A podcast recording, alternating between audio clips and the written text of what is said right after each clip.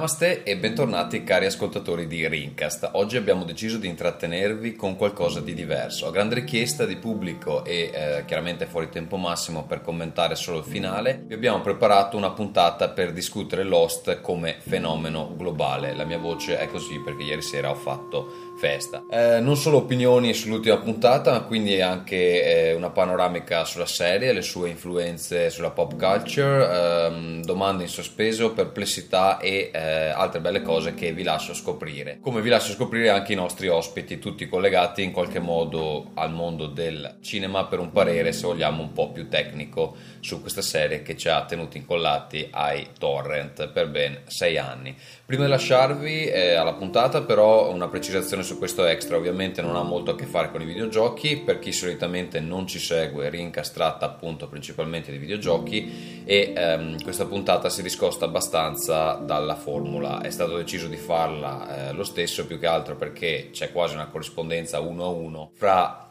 chi ci segue regolarmente e chi segue Lost, quindi ci pareva interessante fare qualcosa di diverso una volta tanto. Se l'esperimento vi dovesse piacere e nel caso vi sembrasse opportuno avere più puntate extra che esplorino altri ambiti, fatecelo sapere a rincast.parliamodivideogiochi.it. A questo punto direi che possiamo andare con la puntata, buon ascolto.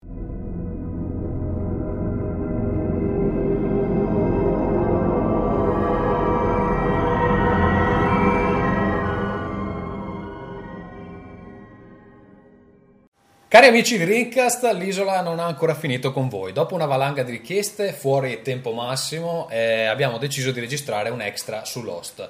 Non solo sul finale, visto che ormai non aveva praticamente più senso, ma proprio su tutta la serie. Questa sera con noi ci sono l'effervescente Vito Iuvara. Eccomi, salve a tutti. Il capo degli Others Fulgenzio. Namaste and good luck. L'uomo di scienza Giacomo Talamini, Ganni per gli amici. Buonasera a tutti. E per la prima Come volta su queste frequenze l'uomo di fede eh, Fabio Guaglione. Ciao, ciao a tutti. Anni, insomma, Vito Iovara e Fulgenzio ormai chi segue il podcast dovrebbero, ehm, insomma, dovrebbero essere nomi noti, invece eh, Giacomo Talamini eh, insomma, dovrebbe essere noto anche questo, però eh, reintroduciamolo nuovamente. Sì, eh, scusa un attimo Tommaso, ricordiamo la mail per mandarci le domande durante la puntata che è lost-rincast.it Giusto, okay, giusto. e visto che faremo una specie di diretta, eh, Giacomo è stato uno dei, eh, dei collaboratori principali della rivista Ring eh, negli anni poi eh, è passato al cinema e eh, è il regista mente e eh, genio del male dietro a eh, Metal Gear Solid Philanthropy. è stato con noi già precedentemente in una puntata appunto dedicata all'uscita del film che vi invito a recuperare, era un extra, adesso non ricordo il numero preciso, forse il numero 8 se non, se non sbaglio.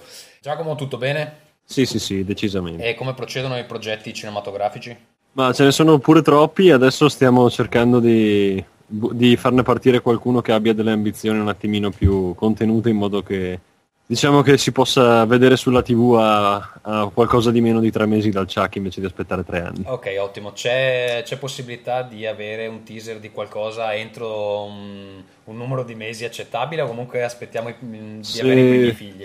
C'è un numero di... Beh, dato che anche i figli sono in programma, in effetti è una, è una gara abbastanza difficile. Però, Ci stai facendo in diretta eh, una dichiarazione dei tuoi progetti di vita oppure... Sì, beh, no, N- nulla nella mia vita è un segreto, compreso quello che accade in bagno. Quindi... Ok, va bene. Eh, no, diciamo che se un numero di mesi accettabile è entro Natale, allora sì, c'è probabilità di vedere qualcosa entro Natale. Va bene, dai, speriamo, speriamo per il meglio. Poi io so che te, tu e le deadline non andate molto d'accordo. Però, no, no, le, le, le, mie deadline sono, sono, sempre un ottimo teorico che serve a motivare la gente che poi produrrà il pessimo pratico. Però... Va bene, poi con noi, come, come dicevamo, c'è eh, appunto Fabio Guaglione che è uno dei due Fabi del duo uh, Fabio e Fabio ehm, registi eh, tu non so esattamente come vi dividiate i ruoli tu sei il regista e, la, e l'altro Fabio è la, la, mente o siete tutti e due registi come vi dividete la, il lavoro no siamo entrambi tutto entrambi tutto. che siamo entrambi eh, sono sceneggiatori registi eh, e coproduttori però eh, di progetto in progetto ehm, cambia cambia ruolo la modalità di lavoro, sì esatto, quindi magari può essere che un, uno scrive più dell'altro piuttosto che uno dirige o fa gli storyboard, insomma dipende da, okay. dal tipo di progetto. Per chi non li conosce, nel loro portfolio ci sono i cortometraggi Eden, The Silver Rope e Afterville, che è l'unico che non sono ancora riuscito a vedere, eh, gli altri due sono visionabili eh, perlomeno su bestmovie.it hanno i file di Quob, non so se, se, sia legali o meno, comunque ce li hanno. E, lo è, lo è. Ok, Afterville si può visionare da qualche parte oppure ancora no? Eh, attualmente no, perché eh, i diritti sono stati comprati da una major americana, per cui è stato eh, ritirato ovunque e tra l'altro ci sono arrivate a noi delle mail per toglierlo dal nostro sito, quindi è stata una cosa bellissima. Ok, spero che abbiamo pagati bene. Comunque sono dei cortometraggi fantascienza eh, di altissimo livello. Se eh, chi segue Rincast magari conosce già appunto Metal Gear Solid Philanthropy, se vi è piaciuto quello sicuramente vi piaceranno Eden e The Silver Rope. Infatti credo Fabio e Fabio e Ganni eh, collaborano anche a qualche livello, non so i dettagli. E um, a mio parere personale The Silver Lope è proprio un bellissimo infatti se fosse possibile averlo in DVD poi ne parliamo in privato perché a me piace tantissimo eh, intanto scusami Tommaso è arrivata già la prima mail sì. da, di Pasquale da Rocca di Papa e chiede chi è la donna tra Fabio e Fabio eh, non lo so Fabio vuoi rispondere? beh semplice, beh, semplice. È, è, Fabio ok va bene eh, questa era l'indicazione di Vito Iovara per dirmi di andare avanti mm, come vogliamo cominciare? Fulgenzo tu che sei appunto, dicevamo, il capo degli Others, partiamo con una, una, un'opinione generale su quello che per noi Lost ha significato come serie, se alla fine dei sei anni siamo stati contenti di averlo visto o uh, insomma uh, ci siamo ritenuti uh, traditi. È stata una colossale perdita di esatto, tempo. Esatto. Beh, sono, ci sono le due fazioni in lotta, ci sono quelle che ritengono che sia stata un'esperienza unica e irripetibile, e quelli che invece ritengono, a mio parere a torto, che sia stata una colossale perdita di tempo, addirittura qualcuno ha detto una, gra- una colossale truffa da parte degli autori nei confronti del pubblico. Io invece credo che Lost sia una serie che per essere analizzata debba essere forzatamente scissa in due. E da un lato c'è l'aspetto artistico e quello effettivamente è eh, molto soggettivo, per cui eh, può piacere o non piacere, io ne sono entusiasta, però posso anche comprendere le ragioni di quelli che sono stati molto critici nei confronti di come è andata a finire l'intera storia.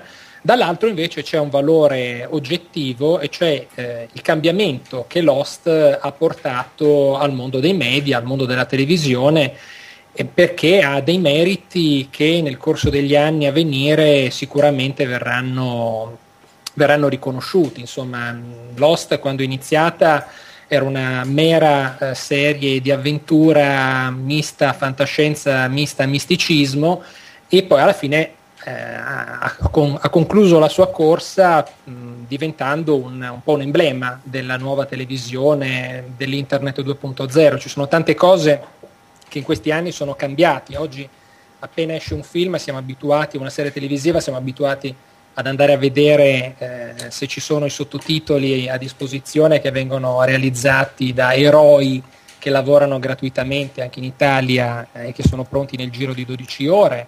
Eh, compriamo episodi televisivi su iTunes, eh, siamo abituati a vedere serie televisive eh, pescate da internet, insomma tutte cose che prima di Lost non c'erano, quindi io credo che per quanto la serie possa essere soggetta a valutazioni diverse, questi elementi sono elementi oggettivamente e assolutamente imprescindibili per dargli una, una valutazione mm, positiva. Ok, scusa, ti interrompo un attimo perché è arrivata eh, un'altra email per Vito Iuvara e eh, Paolo Cerci da Montegranaro ci chiede con tutto quel via vai non sarebbe più utile un aeroporto sull'isola piuttosto che il ponte sullo stretto di Messina Vito cosa ne dici? Eh, sono d'accordo. Vabbè, molto... Hai rovinato tutto, ovviamente.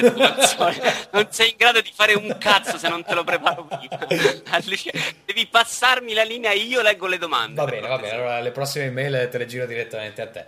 Mm, invece, appunto, abbiamo questo mm, team di ospiti cineasti. Quest'oggi vorrei sentire eh, Fabio, eh, la tua impressione generale. Io la so già, mm, perché appunto hai scritto degli articoli molto es- esaustivi su- sull'argomento. Comunque, se vuoi riassumerla brevemente brevemente per gli ascoltatori? Ma eh, io semplicemente mi sento molto fortunato nell'aver potuto partecipare attivamente, nel senso di, di spettatore attivo, in, in questi sei anni, nel senso che non mi sono semplicemente sparato i cofanetti, ma ho vissuto di settimana in settimana eh, la tensione e l'attesa per eh, la visione di ogni puntata, quindi alla fine di ogni puntata la formulazione di mille teorie con altri mille pazzi che si sentivano, che si scrivono sui forum. Secondo me, eh, come si è già detto, appunto, un, un conto è l'aspetto del contenuto che, che può essere criticato, però eh, sono fermamente convinto che, che da un punto di vista eh, di forma eh, ci sia semplicemente un'era pre e post Lost. E uno, secondo me, è libero di poter vomitare su 2001 Odissea nello spazio, ma non è libero, secondo me, di dire che è una cagata o che non sia un capolavoro. Questo un po' sintetizza il mio. Io, io se devo essere sincero, ho provato a guardarlo tre volte e poi mi rompeva talmente tanti coglioni che ho mollato. Però mi rendo conto di aver appena bestemmiato. Quindi farò finta di niente e eh, do la parola a Vito Juvara che invece ha una voce contraria in merito, giusto Vito?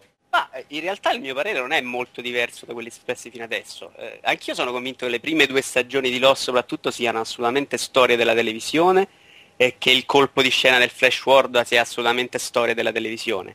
In tutto questo eh, ci sono nell'arco delle sei serie di, dei momenti assolutamente terribili, dopo aver visto il finale, perché sono veramente perdita di tempo, e credo che scrivere una sceneggiatura, eh, eh, prime due stagioni a parte, come quella di Lost, sia piuttosto facile, perché non, non, non devi preoccuparti di far quadrare nulla. Eh, posso dire una cosa, non sono completamente convinto che sia giusto dire questa cosa, nel senso che io mi ricordo quando uscì un altro pezzo molto importante della, della televisione che eh, fu Twin Peaks e io so che fino a quando eh, insomma, fu da scoprire chi cazzo aveva ucciso Laura Palmer, la tensione e l'attenzione verso la serie erano una cosa. Immediatamente dopo nessuno se ne fregò più di Twin Peaks, tanto che chiuse alla fine della seconda stagione.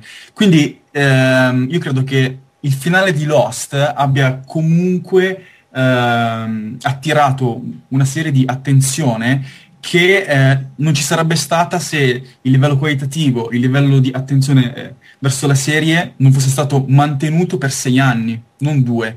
Eh, sono convinto che ci sia un, una grossa diciamo, differenza tra quello che è, è avvenuto tra, tra, questi due serial e quello che è avvenuto per Lost è che molte persone asseriscono di aver perso tempo per sei anni, però non mi spiego il fatto che per sei anni abbiano continuato a vedere questa cosa. Cioè, mi sembra un po'. Cioè, quindi si stanno eh, come... dichiarando di essere stati dei coglioni per sei anni, sostanzialmente. Se, se, se... No, non, so, non, sono d'accordo. Secondo me, poi ci arriviamo anche dopo, insomma, in uno dei punti che abbiamo in scaletta. Eh, sì, loro sono stati bravissimi a portarti a vederlo sei anni, perché la serie era impostata per fartela vedere sei anni e perché tutti, compreso quelli che hanno apprezzato, erano convinti che ci sarebbe stato un altro tipo di finale.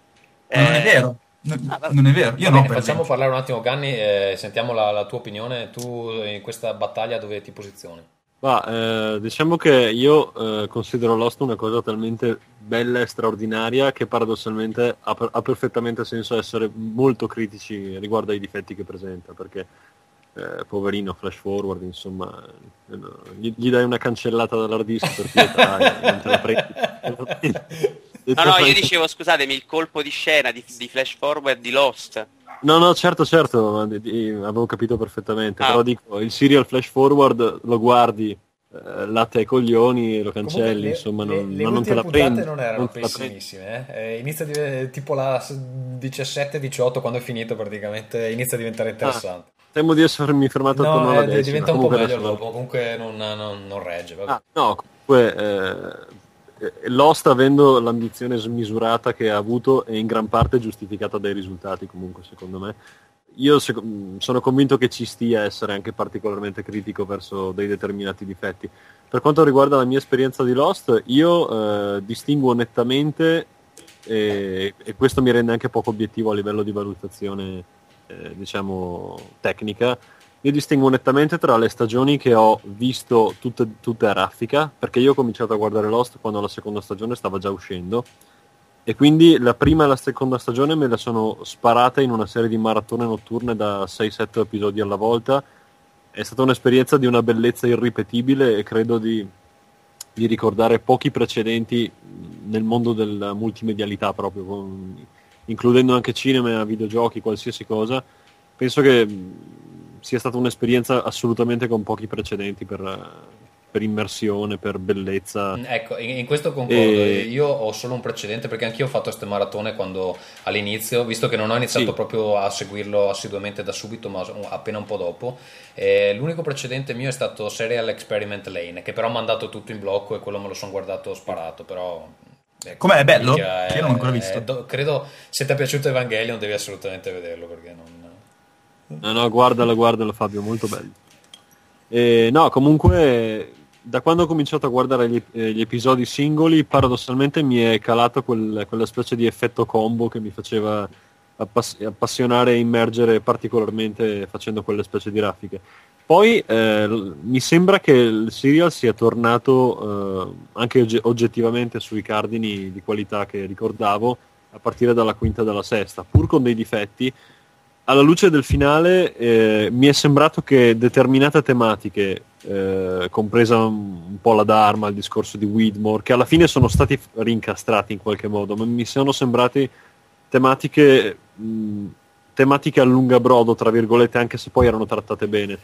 Detto questo, inizio e finale mi sono piaciuti molto e in generale rimane il miglior serial della storia, senza, senza paragone, senza anche perché gli altri serial che giudico di altissimo livello, perché i miei preferiti a parte, a parte Lost probabilmente sono Do- Dottor House e, e, e, Dexter. Sono entrambi bellissimi, però mh, non giocano nemmeno nello stesso campionato, non hanno la stessa ambizione, non hanno la stessa magniloquenza e quindi prendono molti meno rischi, sono più facili da gestire. È più semplice fare una stagione perfetta, chiusa e funzionante con un Dexter piuttosto che con un Dottor House. Lost era una sfida pazza è un miracolo che sia arrivato alla fine ed è, ed è un miracolo positivo che abbia avuto tutto questo mm. successo di Ecco, io ehm, brevemente perché avete già detto abbastanza, ecco, non ricordo altri serial che ha mantenuto così incollato alla TV con probabilmente l'unica esclusione di eh, X-Files che all'epoca eh, seguì eh, molto assiduamente, mi sono comprato tutti i cofanetti, eh, eccetera. Adesso a rivederlo X-Files ehm, ha sicuramente dei problemi eh, di regia perché ha una regia molto anni 90 che, che, non funziona più molto bene, soprattutto dopo Lost che comunque ha introdotto tutta una serie, c'è cioè un ritmo completamente diverso. L'unico appunto che faccio, a me la serie comunque è piaciuta e poi ne parleremo anche quando ne parliamo meglio del finale, eccetera. È una serie ovviamente eh, incentrata sui personaggi e eh, posso essere d'accordo con chi dice che vabbè alla fine tutto il resto era più che altro contorno. Certo potevano sistemarlo un po' meglio però alla fine ha dei personaggi splendidi e sfido chiunque a dire che, che i personaggi di Lost non siano memorabili. Cioè ce li ricorderemo fra dieci anni probabilmente che, che non è una cosa eh, comune a molti serial. Ecco secondo me l'unico problema è che nel raccontare alcune storie hanno commesso degli errori talmente banali, talmente stupidi che non capisco come non si siano come non li abbiano evitati, cioè appunto io non mi sono riguardato tutta la serie dall'inizio perché abbiamo Fulgenzo che l'ha fatto e quindi eh, ci, ci, racconterà i dettagli lui, me la riguarderò a un certo punto quando prenderò il cofanetto eccetera. Però eh, mi sono proprio per, per, per questo podcast mi sono riguardato il finale e ci sono dei momenti dove ci sono delle cose che succedono che non hanno proprio ass- ass- nessun senso, non, non, c'è nessuna spiegazione de- del perché. Eh, faccio un esempio, poi ne parliamo meglio nel, nel finale, quando Jack rimette il famoso tappo al, al buco da cui esce la luce magica, è, è, chiuso lì sotto nella, nella caverna e poi improvvisamente si ritrova di sopra eh, in mezzo a un laghetto che non c'era prima, cioè non ha nessun senso quella cosa là. E, e, e, quelle, e guardando la puntata mi chiedevo, ma perché cazzo non, non hanno fatto in modo che, che lui potesse arrampicarsi, che così da, aveva un senso che si ritrovasse in quel posto? E lasciano proprio queste ellissi narrative che uno deve riempire un po' come vuole però cioè, sembrano proprio sprecate perché non, non, non è tanto far lavorare i, eh, chi sta guardando il serial con il cervello, è più che altro eh, spingerli a cercare una giustificazione eh, qualsiasi purché, purché, funzioni. Ecco, questo forse è l'unico punto che mi ha lasciato un po' deluso. Cioè, degli errori veramente banali che potevano evitare. Posso? Nell'ultima puntata, quando Jack eh, si risveglia fuori dalla grotta, eccetera, eccetera, è eh, una postura e un'inquadratura esattamente uguale eh, nello stesso luogo eh, di dove si risveglia nero. Eh, cioè, scusami, dove, eh, dove, trovano il cadavere de- eh, dell'uomo nero dopo che è entrato okay. nel, nella grotta. Sì, Quindi ehm, in quel momento ti vogliono far portare a credere che magari Jack eh, sia morto.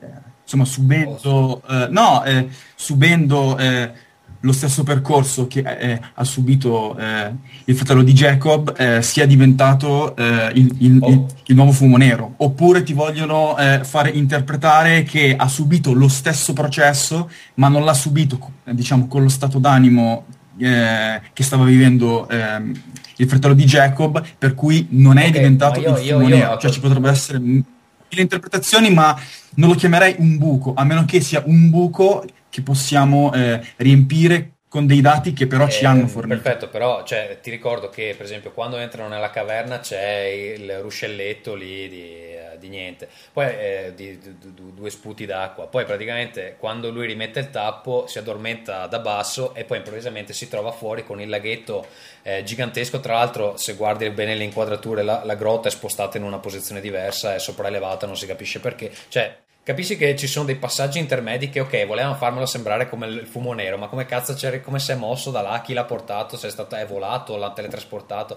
Cioè, non lo so, sono delle cose che funzionano un po' male, che uno deve dire, vabbè, allora. ci credo, è così e non devo, non devo farmi domande. Però secondo me potevano... Insomma, perché poi eh, per alcuni altri meccanismi durante la serie sono, sono, stati molto bravi a incastrare gli eventi in maniera credibile e quindi ci, ci sono queste incongruenze così che un po', un po pesano no? e danno ragione ai detrattori che dicono sì vabbè ma questi qua vanno avanti a spanne eccetera Scusa, scusate, sono arrivate un paio di mail eh, a proposito di quello che, di cui state parlando. Paola da Portin Pescatore Terme ci scrive: Ma il fumo nero fa più o meno male delle sigarette? Che è un, una domanda abbastanza importante. Mentre Ercole da Sassuolo ci chiede se il giapponese è parente del tu maestro Vito, Miyagi. Cosa, cosa ne pensi del giapponese? Ma il giapponese secondo me è chiaramente il figlio del maestro Miyagi, infatti lo vediamo lì bazzicare con i bonsai, insomma, secondo me è uno dei personaggi peggiori di loro. Ecco, una cosa, una cosa, che si può dire è che il fumo in ogni caso nuoce gravemente alla salute. Sì, poi un, sì. po', un po' in tutti i casi, effettivamente. Se posso permettermi di inserirmi un attimo in questa discussione, perché come giustamente diceva Ganni, la fruizione di Lost varia molto a seconda che la si faccia spizzichi e bocconi, quindi puntata per puntata, oppure ma, tutta di fila. Io ho avuto il... Eh, ma guarda, ti dico quello che è successo a me perché io fondamentalmente ho avuto entrambe queste esperienze, nel senso che io ho vissuto Lost eh, settimana per settimana durante la sua messa in onda normale e poi una volta che era terminata ho fatto una full immersion riguardandomi quasi tutti eh, gli episodi. Eh, secondo me il grande fascino di Lost stava nella attesa eh, di quello che potevano costruire gli sceneggiatori. Uh, ora, se noi andiamo ad esaminare Lost però nella sua complessità, uh, si vedrà che c'è un, uno iato piuttosto forte, un, una differenza notevole fra le prime tre stagioni e l'ultima e la quarta e la quinta. Eh, noi oggi abbiamo come voce critica soltanto Vito, eh, io faccio un po' l'avvocato del diavolo e cerco di interpretare anche le opinioni di quelli che sono stati contrari a Lost, che hanno detto che è una serie orribile, per carità, insomma i delusi sostanzialmente. Effettivamente se si guardano di fila tutte le puntate, si notano sicuramente delle incongruenze maggiori, ma soprattutto, ed è questo il grosso problema, si nota una differenza di linguaggio tra le prime tre stagioni, l'ultima e la quarta e la quinta. La quarta e la quinta eh, hanno una deriva science fiction eh, che assolutamente non è propria eh, di Lost, cioè sembra qual- qualcosa che è stato messo in aggiunta eh, per soddisfare un audience che non è quella storica, perché si parla molto di fantascienza, si cerca di dare spiegazioni scientifiche a eh, eventi che oggettivamente non potevano averla e si introducono tramite il personaggio di Faraday tutta una serie di teorie che poi però muoiono con lo stesso personaggio che appunto eh, non riesce ad arrivare fino all'ultima stagione. Quindi noi abbiamo tre stagioni con azione, misticismo e avventura e poi all'improvvisa una sorta di Elza Popping fantascientifico che effettivamente non c'entra nulla con quello che è successo prima. Ora, io mh, Oddio, di, dire, di alibi Lost ne ha un'interpretazione così, cioè nella seconda serie introducono la Dharma, la Dharma non era lì a fare le magie. Sicuramente l'elemento fantascientifico c'è, però se tu vedi nella seconda stagione l'elemento della Dharma è un elemento sì science fiction, però non genera centinaia di domande Ma legate... soprattutto non ben definito, infatti. Non bene finito, ma a mio parere giustamente, perché noi la sì, Dharma sì, la conosciamo? La conosciamo come una sorta di congregazione di scienziati, eh, un po' hippies che volevano andare a scoprire eh, la, insomma, le, i segreti di quest'isola, dietro cui però potevano esserci questi miliardari cattivi, vedi Anso, vedi Widmore, vedi anche il padre di Sun, che per esempio noi sappiamo essere coinvolto in questa storia, anche se purtroppo questo è, un, è uno spunto che non viene approfondito. Per cui ecco, si poteva giocare in tanti modi diversi. Io invece parlo proprio di salti nel tempo, eh, cioè di una serie di topoi classici della fantascienza che nelle prime stagioni non ci sono. Ora, teniamo conto anche di questo, eh, come dicevo, Lost ha molti alibi perché in sei anni J.J. Abrams ha abbandonato la barca per andare in Paramount a fare Star Trek, c'è stato lo sciopero di sceneggiatori, quindi ecco, riuscire a creare un filo rosso conduttore per sei anni sarebbe stato davvero un'impresa eroica. Io quindi credo che in realtà la sesta stagione, che è stata quella più criticata, in realtà sia molto più coerente con lo spirito di Lost di quanto non siano le due che l'hanno preceduta. Però perdonami, visto il finale, mezza sesta stagione, è proprio roba da buttare. No, ecco, io su questo, se posso, ti rispondo subito. Uh, secondo me assolutamente no, perché secondo te è da buttare, diciamo, la, chiamata, la, real- la realtà... Io poi, esatto, io poi vi dico quale parte della sesta stagione butterei, comunque, vai. Dunque, eh, invece secondo me quella è una parte che è forse la cosa migliore eh, del, dell'intera stagione perché va a completare un trittico che è iniziato con i flashback, cioè noi abbiamo una parte di storia che racconta il passato dei protagonisti, abbiamo una parte di storia che racconta il futuro dal momento in cui ci viene raccontata dei protagonisti, quindi secondo me il fatto che ci sia una, una parte che non racconta niente. No, invece sì, perché in realtà la realtà alternativa ci permette di chiederci che cosa sarebbe successo se l'aereo fosse arrivato alla fine, che si ha l'afterlife. Noi lo, scop- lo scopriamo soltanto negli ultimi minuti dell'ultima puntata. Però come ebbi anche a scrivere Scusa, sul forum che frequento... Sì, Posso no, no, niente, poi... dicevo che l- l- un secondo velocissimo, l'afterlife oh. non è solo cosa è successo, cosa sarebbe successo se l'aereo fosse atterrato, ma anche eh, praticamente tutti i personaggi trovano quello che nella loro vita vera non, non sono riusciti esatto. a risolvere. Ecco, per esempio il figlio di Jack, Locke, Locke a mio parere, è un'idea geniale, perché è una rappresentazione, è una rappresentazione dei loro desideri, alcuni... Oh, c'ho i brividi! Io, questa, questa visione però della rappresentazione desideri, se stai rappresentando i tuoi desideri, perché ti crei un figlio con cui non parli fino a vent'anni? Cioè, non, No, no, Beh, ma infatti... e questo è insito nella problematicità dei personaggi. Cioè, tu devi vedere, secondo me, i personaggi di Lost come delle anime perse che appunto soltanto nel finale, in quegli ultimi tre minuti che sono stati definiti, anche giustamente, secondo me, un po' paraculici, però sicuramente molto romantici e molto intensi dal punto di vista emotivo, finalmente il famoso to move on, cioè eh, abbiamo vissuto, abbiamo sofferto tantissimo, adesso finalmente possiamo, tra virgolette, levarci dalle scatole eh, e iniziare credo che, che il concetto di base sia eh, almeno io l'ho eh, preso dalla probabilmente psicanalisi nel senso che tu devi elaborare i tuoi drammi lavorarci e eh, a un certo punto arrivare a risolverli sostanzialmente. Quindi eh, il fatto che Jack si sia creato questo figlio è perché appunto lui aveva un problema con il padre e anche in questa specie di purgatorio ci deve lavorare prima di poter finalmente trovare una soluzione. Credo fosse questo. Ganni, volevi dire qualcosa, vero? No, sì, ehm, quello che dicevate prima sull'aspetto purgatorio è secondo me è un aspetto riuscito. Cioè, io mh, l'ho trovato molto la Lost, appunto, sono d'accordo con Fulgenzio quando diceva che sono più le, le, gli elementi strettamente fantascientifici delle, delle, serie precedenti, secondo me, un po' a stonare. Tant'è che io devo dire che una, la mia fede in Lost ha un po' vacillato nel momento in cui si è cominciato a parlare di viaggi nel tempo e il mio interesse per un certo periodo è, è veramente scemato. Solo che alla fine mi sono riallacciato perché hanno, hanno riniziato a puntare su quello, su quello che Lost ha di, ha di meraviglioso, che sono i personaggi. Insomma, il finale diventa bello poi essenzialmente perché hai questo, questi personaggi meravigliosi ai quali dopo tutte queste avventure non puoi che volere bene e comunque è un modo secondo me relativamente coerente di chiuderlo.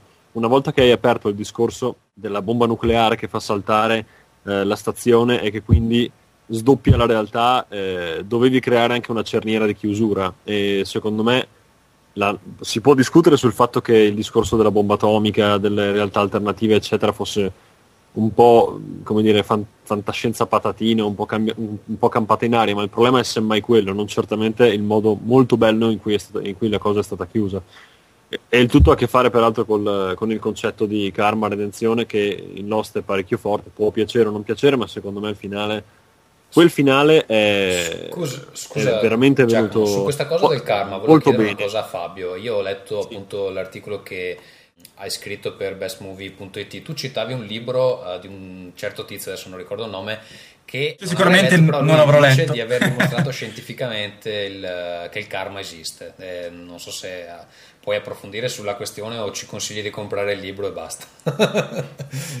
No, eh, cioè nel senso eh, ci sono molti libri eh, di questa cosiddetta eh, New Science che eh, affrontano diciamo, la tematica che viene espressa in termini eh, religiosa di karma a livello energetico e ehm, la fisica quantistica diciamo, spiega sempre meglio come il comportamento o anche solo il pensiero di un essere vivente può influenzare la realtà a, diciamo, a livello eh, materico sostanzialmente. E Lost, eh, essendo focalizzato su in qualche modo il, il credere, in, in, cosa credere, eh, affronta questo tema. Il, il, il, punto che magari lo ha reso molto ostico o a, tratti incomprensibile è che lo ha affrontato senza esplicitarlo. Quindi davano tutta una serie di eh, layer, di, di indizi eh, su, su, questa tematica, tipo eh, il simbolo stesso della Dharma è composto in gran parte dal simbolo dei Ching cinesi che parlano appunto delle probabilità che un evento possa succedere, che ha un concetto probabilistico, quantistico, eccetera, eccetera, eccetera. La trama stessa parla di eh, il, il, tentativo di cambiare un, una realtà, eh, eccetera, eccetera, eccetera, ma non hanno mai fatto, e a mio avviso per fortuna, dei dialogoni spiegoni dove dicevano ok, in virtù di questo principio della scienza, bla bla bla, ora faremo questa cosa per cui bla bla bla. E eh, una premessa, io credo che ehm, oggettivamente a livello di, eh, di, forma, quindi di scrittura, di rappresentazione scenica e di, tutto, e di tutto quanto, io personalmente ho avvertito una flessione nella quinta e nella sesta serie.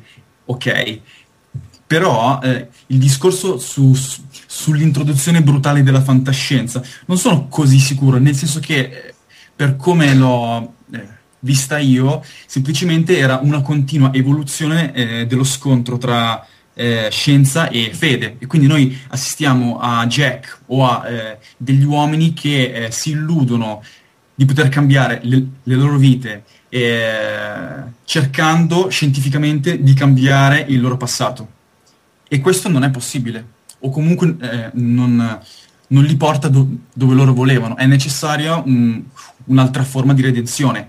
Uno può semplicemente dire, ok, eh, ci potevano mettere tre serie per dirmelo, non sei. Eh, leggiamo allora un altro gruppo di news, eh, che sono appena, di news, scusate, di mail che sono appena arrivate, ci chiede eh, Eleonora da Praga, Jacob può spostarsi dall'isola. Non potrebbe comprarsi Forza 4 sulla terraferma e abbandonare quel gioco dei sassi bianchi e neri? Sai che quel gioco in realtà era un gioco egiziano, credo. E c'ha anche un nome che l'ho letto su uh, Lostpedia, ma non me lo ricordo più. Eh, Fulgenzio, che sei un esperto, come si chiamava quel gioco? Ah, secondo te me lo ricordo? Mi pare che si chiami Senet, però forse me lo sto inventando. Io credo sia il gioco dei sassi bianco e nero. esatto. Potrebbe essere. Anche okay. in. Prossima. La prossima, è vero che il fumo nero eh, non può abbandonare l'isola perché, solo perché ha paura che Simona Ventura si incazzi, e questo ce lo chiede Gianni dalla Garbatella. L'ultima è da Mattias da Rio dei Stracciagalli. Eh, chi è più stronzo da Balotelli e la tizia che adotta i due neonati? eh, non lo so, qua a vita mi sa che è una domanda per appassionati di calcio. Va bene, io tornando alle cose serie direi che ehm, Fulgenzio dicevi eh, andiamo con il finale, chiudiamo questa cosa al finale e poi passiamo a tutte le cose di contorno. Eh, sì, guarda, sul prego. finale c'è da dire che gli autori avevano una vasta scelta eh, di finali possibili andando a pescare nella tradizione fantascientifica, perché potevano tirare fuori gli alieni, eh, il complotto governativo, Atlantide, quindi insomma ce n'era da, da cui pescare. In realtà hanno optato per una scelta assolutamente originale e atipica eh, che poi in realtà mh, bisogna anche discutere su che cosa sia il finale perché eh, come ho detto per quanto mi riguarda in pochi minuti eh, che si svolgono all'interno della chiesa nella quale noi rivediamo finalmente tutte le coppie insieme, tutti i personaggi felici pronti a, a ripartire per una nuova esistenza, non è un finale vero e proprio, è da considerarsi una sorta di omaggio sia agli spettatori che hanno seguito la serie che finalmente possono vedere i loro, i loro beniamini felici, eh, sia eh, nei confronti appunto dei personaggi che trovano pace. Eh, per il resto il finale mi sembra assolutamente coerente. Eh. Scusa, tu eh, hai l'impressione che il finale sia la realtà alternativa? Cioè che dall'inizio della sesta stagione inizino a raccontare il finale? Sì, secondo me sì. Cioè io penso che comunque siano due strade che vanno a convergere. È chiaro che il vero finale, diciamo, Lost finisce con la morte di Jack e con eh, la, la, sua visione eh, dell'aereo dei pochi superstiti che finalmente riparte, ma quello, devo dire, è anche una trovata registica fantastica. Anzi, io mi spingerei a credere che quando eh, in maniera poco prudente Lindelof disse sapremo, eh, sappiamo già come va a finire Lost, non intendesse proprio un'idea di regia, cioè eh, avere una visione di partenza molto precisa utilizzare la stessa visione speculare per il finale. Sì, io sono assolutamente convinto che intendesse quello, perché cioè, tutti i dettagli, Purtroppo... i dettagli, della trama, secondo me assolutamente no. Cioè sapeva che sì. lo voleva far finire in maniera speculare. No, no beh, ma guarda, chi sapesse tutta la trama era impossibile per il semplice motivo che all'inizio di, di Lost era impossibile eh, sapere che sarebbe durata sei anni, quindi ci poteva essere un canovaccio di base e, infatti per quello che io trovo abbastanza ingenue le dichiarazioni di quelli che si lamentano di Lost adducendo come eh, pretesto la dichiarazione eh, che aveva fatto Lindelof, perché voglio dire come se io in quanto milanista mi fidassi delle dichiarazioni di Allegri che dicono che il Milan è da scudetto, io so benissimo che quest'anno finiremo dodicesimi, però non è che poi alla fine del campionato gli dirò ah ma tu mi hai detto che saremmo stati da scudetto, sono dichiarazioni che si fanno si potrebbero anche evitare e forse loro... Però nel momento in cui Galliano ti dice che è incedibile, tu ci credi? No, assolutamente no. Beh, soltanto un ingenuo ci può credere. Cioè, non ci credi perché conosci che il calcio dicono tante cazzate, però... Esatto, esatto. Beh, però puoi, so puoi che... dire che Galliani sei un cazzaro. Posso dirlo, però... Puoi dire, posso... ok, Galliani è tutto così, è normale, va bene che tu abbia detto una stupidaggine. Ma guarda, questa eh, metafora sta... calcistica è eccezionale, eh, comunque. No, perché, perché io capisco il punto tuo, Fulgenzi. In realtà è vero che, che è impossibile capirlo all'inizio, però se io durante la quarta quinta serie, che è quella che mh, per grossa parte mi, fracass- mi, hanno fracassato i marroni, non avessi letto quella dichiarazione, che tra l'altro non so neanche se è vera, magari se la so pure inventata, ma non, fossi, non avessi pensato che alla fine si sarebbero inventati qualcosa di, secondo me, di più coerente o comunque di più credibile, probabilmente avrei abbandonato Lost. Ah, scusa Andrea, no, volevo dire... Eh, qua è abbastanza utile conoscere anche un po' come, come si sviluppano poi determinati processi creativi, nel senso che io credo che Lindelof fosse assolutamente in buona fede quando ha detto quella cosa. Per come funziona la struttura di un serial di quelle dimensioni. Ora io non ho ancora scritto, non ho ancora girato un serial come Lost. Però con Ive ne stiamo scrivendo uno che come ambizione non è tanto lontano e è abbastanza facile immaginare cosa possa essere successo. Il nostro Lindelof ha scritto, sicuramente aveva un canovaccio di una serie che era il suo progetto della vita che che non so se farà più qualcosa di simile, insomma, questa è una cosa che si fa una volta solo nella vita.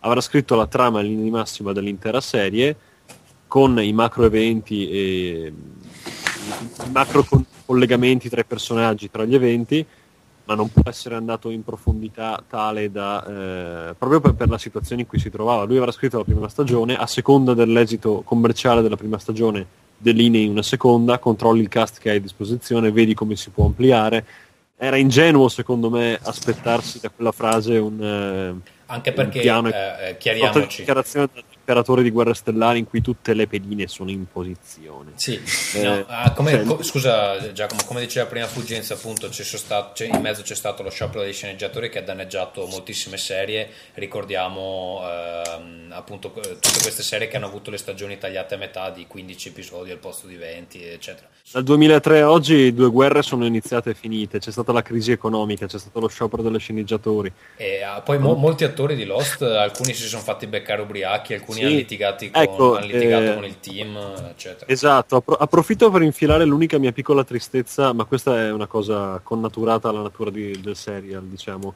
Ovvero io eh, provo una profonda tristezza quando vedo una puntata di Lost e, e c'è un'uscita di scena pretestuosa di un personaggio che magari mi piaceva anche come Juliet e so che quel personaggio se ne va perché sta andando a fare un altro film o un altro serial. Quelle sono cose che veramente mi, mi rompono la, la, sospensione dell'incredulità e, e, mi danno fastidio. Però, Beh, però scusa, se tu non avessi visto Visitors, il modo in cui lei è insomma, stata trattata non è così malaccio. Cioè, tipo, eh, se si parla di se si parla di uscite di scena mi ha fatto molto più impressione Il, Il, Ilana, come cazzo si chiamava, cioè non ho veramente capito perché l'hanno fatta saltare come una cretina No, no, ma certo, sì, infatti no, il, il, quel suo personaggio boh, veramente senza senso, ma ehm, effettivamente Juliet comunque a quel punto forse il personaggio aveva già dato abbastanza alla serie, cioè no, non mi pare che sia morta d'improvviso e, e, e, comunque avesse ancora un sacco di cose da fare, secondo me era abbastanza esaurito il suo ruolo. Invece Ilana, per sì, esempio, sì, no, non, boh, non, ho capito perché è arrivata, non ho capito perché è andata via. È un personaggio che non si ricorda a nessuno. Infatti, incredibile che Fabio si ricordi il nome perché,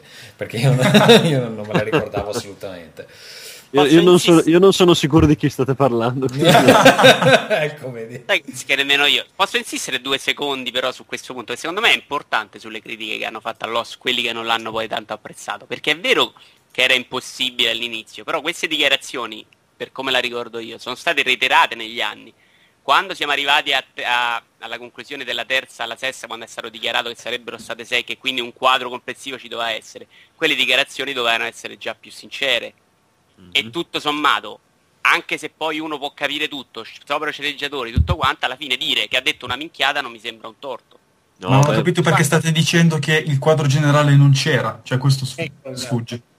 Perché a me sembra piuttosto evidente che la serie nasce in un modo con delle argomentazioni che a un certo punto si lancia su tutto altro argomento che perché devono riempire qualcosa e alla fine torna un attimino sui suoi binari.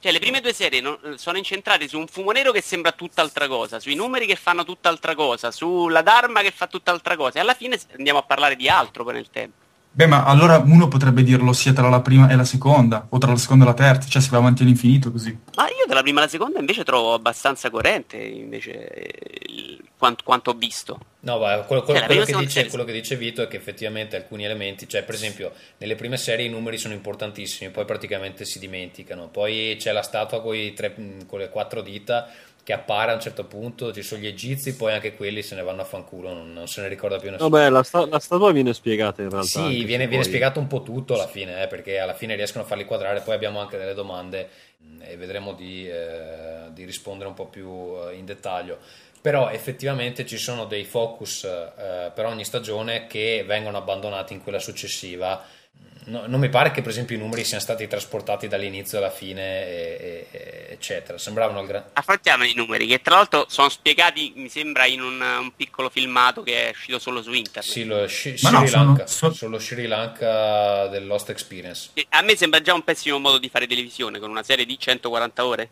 Sì, Ma per come l'ho visto io sono stati spiegati nella, nella, sesta serie i numeri, non in un viral su internet. Vai, magari... mi dai la spiegazione, poi io faccio un giochino. Tu dammi la spiegazione dei numeri. Cioè, sostanzialmente quello che capiamo è che... Eh, Attenzione qua, eh, quello che dice. Ge- ti giochi la credibilità. Jacob, Jacob aveva attribuito a ognuno eh, degli esuli sull'isola un numero e, e probabilmente sapeva già, eh, manovrando tutti i vari eventi, eh, insomma, quali sarebbero stati i finalisti, diciamo, per poter, per poter proteggere l'isola e, e scopriamo che i, i, sei numeri, o sette, adesso eh, non mi ricordo, sono esattamente eh, gli ultimi Lostis che, che ah, rimangono. Di, que- di, quello ok, la spiegazione della Dharma, i, numeri della Dharma, quello viene spiegato nel, nel filmato. Sì, la, perché sì, la, la, la, la, Dharma eh, diceva che appunto questa equazione di Valenzetti eh, rappresenta una specie di countdown per la fine del mondo e loro cercavano un modo per cambiare una di questi, eh, di questi valori in maniera da ritardarlo, insomma, eh, scongiurarla. E hanno fatto vari esperimenti cercando eh, come cambiare questi numeri, alla fine giungono alla conclusione che l'unico modo per cambiare questi numeri è utilizzare la fonte di energia dell'isola, che poi è una spiegazione che volendo si può far ricombacciare al fatto che i numeri corrispondono ai candidati perché appunto sono loro che possono cambiare questa, questa equazione. Alla fine, alla fine, torna anche, eh, però... No, io adesso vi faccio il giochino mm, però, perdonate. Sì, per una questione di credibilità che a me l'ho ha fatto un po' incazzare, no? ok. Voi siete i più grandi scienziati del mondo. Ganni è Nobel di fisica eh, Fabio è Nobel di so, matematica, tra l'altro non c'è il Nobel a matematica. Fulgenzio ha vinto la Coppa Campioni e tu Gazzo sei una brutta persona, così riesci a, a interpretare. Io vengo da voi, sono la Dharma, vengo da voi grandi scienziati del mondo e vi dico questi sei numeri che sono la fine del, mo- eh, del mondo, risolveteli. Mm. È credibile che gli scienziati si mettano a lavorare su un discorso del genere? A me eh, sembra però, una vabbè, soluzione piuttosto scusa, banale. Quando... Eh, però, scusami. Tanto è vero che nella serie non c'è questo discorso. È una esatto, roba cioè, eh, collateralissima. Qui, oh, quindi scusate, le dobbiamo considerare queste cose che abbiamo visto a parte o le dobbiamo no, considerare? Però, ecco, no, su, su, questo secondo me, se posso ritagliarmi un minuto, eh, ti dico la Vai. mia. Allora, ehm, questo elemento in particolare eh, la serie non lo prevede. Eh, è anche vero che, come si diceva all'inizio, una delle grandi novità che ha portato Lost rispetto ad altre, eh, ad altre, serie è stata quella di riempire gli spazi, riempire il tempo che passava tra una stagione e l'altra con dei giochi che io eh, tratto come tali, cioè dei momenti di divertimento che da un lato hanno dimostrato peraltro una grande abilità, perché per fare, per esempio, per costruire eh, la Lost Experience, che adesso non ricordo se eh, era la, forniva un ponte tra la prima e la seconda stagione o tra la seconda e la terza, però era un gioco assolutamente gustoso eh, che però, a mio parere, deve rimanere eh, fine a se stesso, cioè ehm, per quanto ci possano essere extra, e in questo eh, mh, inserisco anche i 12 minuti inediti che sono presenti nel mega cofanettone che è uscito l'altro ieri in America, e che spero Amazon si sbrighi a mandarmi, eh, io non li considero come parte integrante nella serie, cioè per me Lost nasce e finisce dalla prima all'ultima puntata televisiva. Purtroppo, secondo me sbagliando, molti di quelli che criticano Lost si sono mh, appigliati anche ad elementi esterni, estranei alla serie, pur di dimostrare che Lost era fallace. Quindi io capisco Vito nel momento in cui critica determinate incoerenze della serie, anche perché, attenzione, in effetti gli autori ci marciano, cioè sia J.J. Abrams che Lindelof che tutti decine di scrittori che hanno sceneggiato Lost hanno sempre messo lo spettatore nella condizione di attendersi delle risposte. Però attenzione che la valutazione di un'opera, in questo devo dire Lost mi sembra veramente molto simile a Donnie Darko a livello cinematografico. No! Chi, eh, mi spiace, mi spiace dirlo, purtroppo è così. No, ma ti spiego anche per quale ragione. Ti spiego anche per qualche ragione. Cioè, c'è veramente un diverso modo di viverla. Cioè, tu, Donnie Darko, hai un film che può essere letto come metafora della gioventù e di un certo tipo di provincia americana, oppure come ultra geek, nerd, saggio sui salti temporali. Se vai a vedere una discussione su internet eh, su Donnie Darko, vedrai che lo 0,1% parla del primo aspetto, il 99,9% parla del secondo. E lo stesso è successo con Lost, cioè eh, quelli che lo criticano si sono completamente dimenticati dell'aspetto umano, tra virgolette, o incredibile della storia e hanno completamente eh, accettato il fatto che ci dovessero essere degli enigmi scientifici e delle risposte coerenti cosa che evidentemente non poteva essere, perché nel momento in cui vedi un personaggio che gira una ruota e sposta un'isola, beh, insomma, magari ah, quello, quello, è chiedere realismo e quello non lo chiedeva nessuno secondo me. Un'altra cosa è chiedere credibilità. Però, boh, Vito... Il, realis- il realismo, non, pote- lì potevano essere angeli indemoniati che sputano fuoco, andava bene qualsiasi cosa, non era quello il problema, quindi ci sta bene anche la manovella che sposta l'isola. Però ci sono dei passaggi che non... Perché comunque cioè, viene fatto Uh, viene tratteggiata un'immagine della Dharma che è quella di un gruppo di romantici hippie dediti a pseudoscienza che vivono in una specie di ambiente distopico proiettando immagini ritmiche nell'occhio de- degli indigeni locali per... Cioè, viene tutto descritto una sorta di situazione un po' surreale a proposito della Dharma, per cui ci sta per- perfettamente che quelli la sbrocchino e si mettono a cercare i numeri dell'Apocalisse in giro per il mondo. Da come viene tratteggiata la Dharma la cosa non mi sembra impossibile. Poi appunto è una serie che alla puntata 1 o alla puntata 2 ti fa vedere eh, un fumo nero che solleva le persone e le sbatte in giro, quindi eh, secondo, me secondo me c'è un problema al limite di dosaggio dell'elemento fantastico, perché nelle prime due stagioni le, soprattutto la prima, ma anche la seconda in, in qualche misura, mi sembravano eh, tenere perfettamente equilibrato il bilanciamento tra, tra eh, come dire, fantastico e reale. E anche le visioni del, del, padre che era morto di Jack che adesso sappiamo essere stato il fumo eccetera eccetera avevano sempre un, un, un, una connotazione estetica così realistica e così viva che non, non era quello che ti aspettavi da, da, dalle visioni di fantasmi. Quindi eh, era, era, una persona vera che però svolgeva un ruolo irreale. E questa, questa dicotomia era perfetta. E secondo me Lost ha retto perfettamente la parte da questo punto di vista per veramente tantissimo tempo.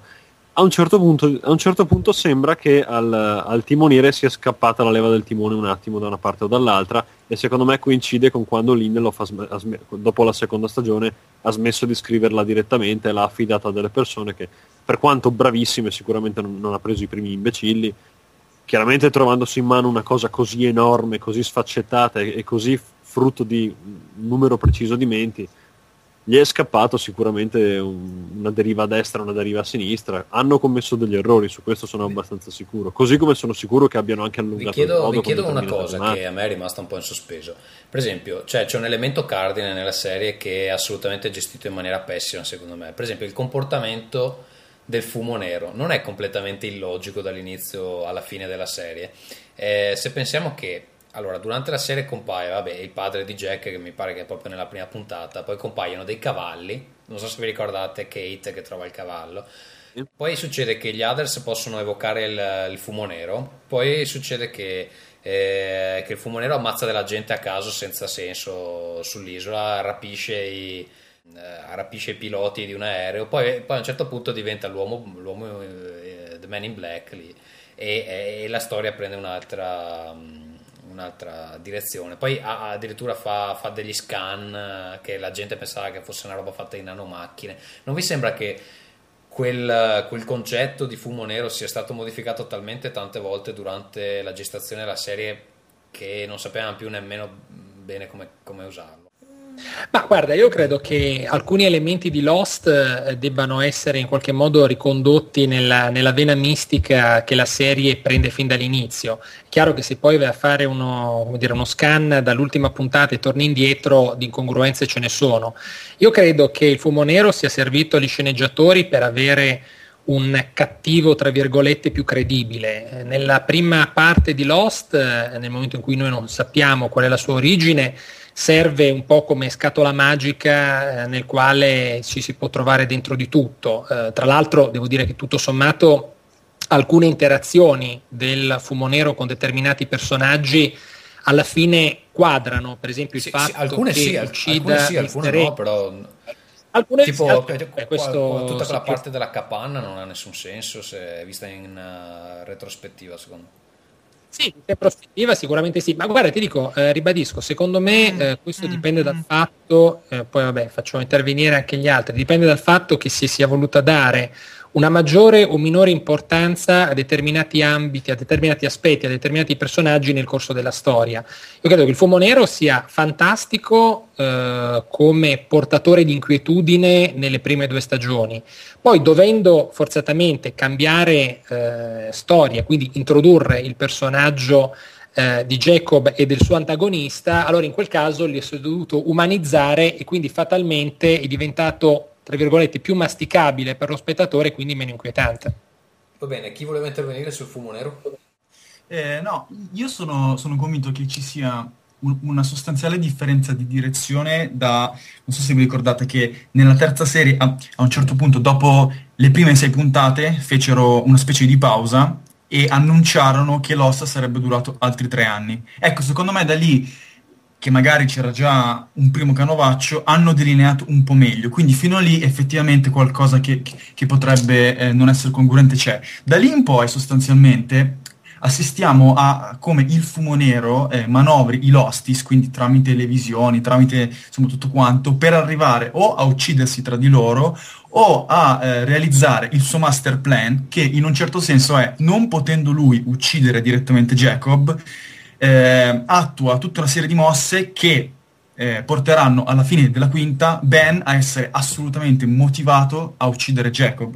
Questa è, un, è una storyline che, che, si vede abbastanza nella terza, quarta e quinta serie, quindi non so quanto... Sì, lì effettivamente è un discorso molto complesso perché eh, bisognerebbe rivedere tutto, ci sono talmente tanti cambi di, di, fazione lì che a un certo punto è veramente difficile seguire. Io adesso ormai ho i ricordi di eh, 5-6 anni fa, quindi alcune cose sicuramente non me le ricordo.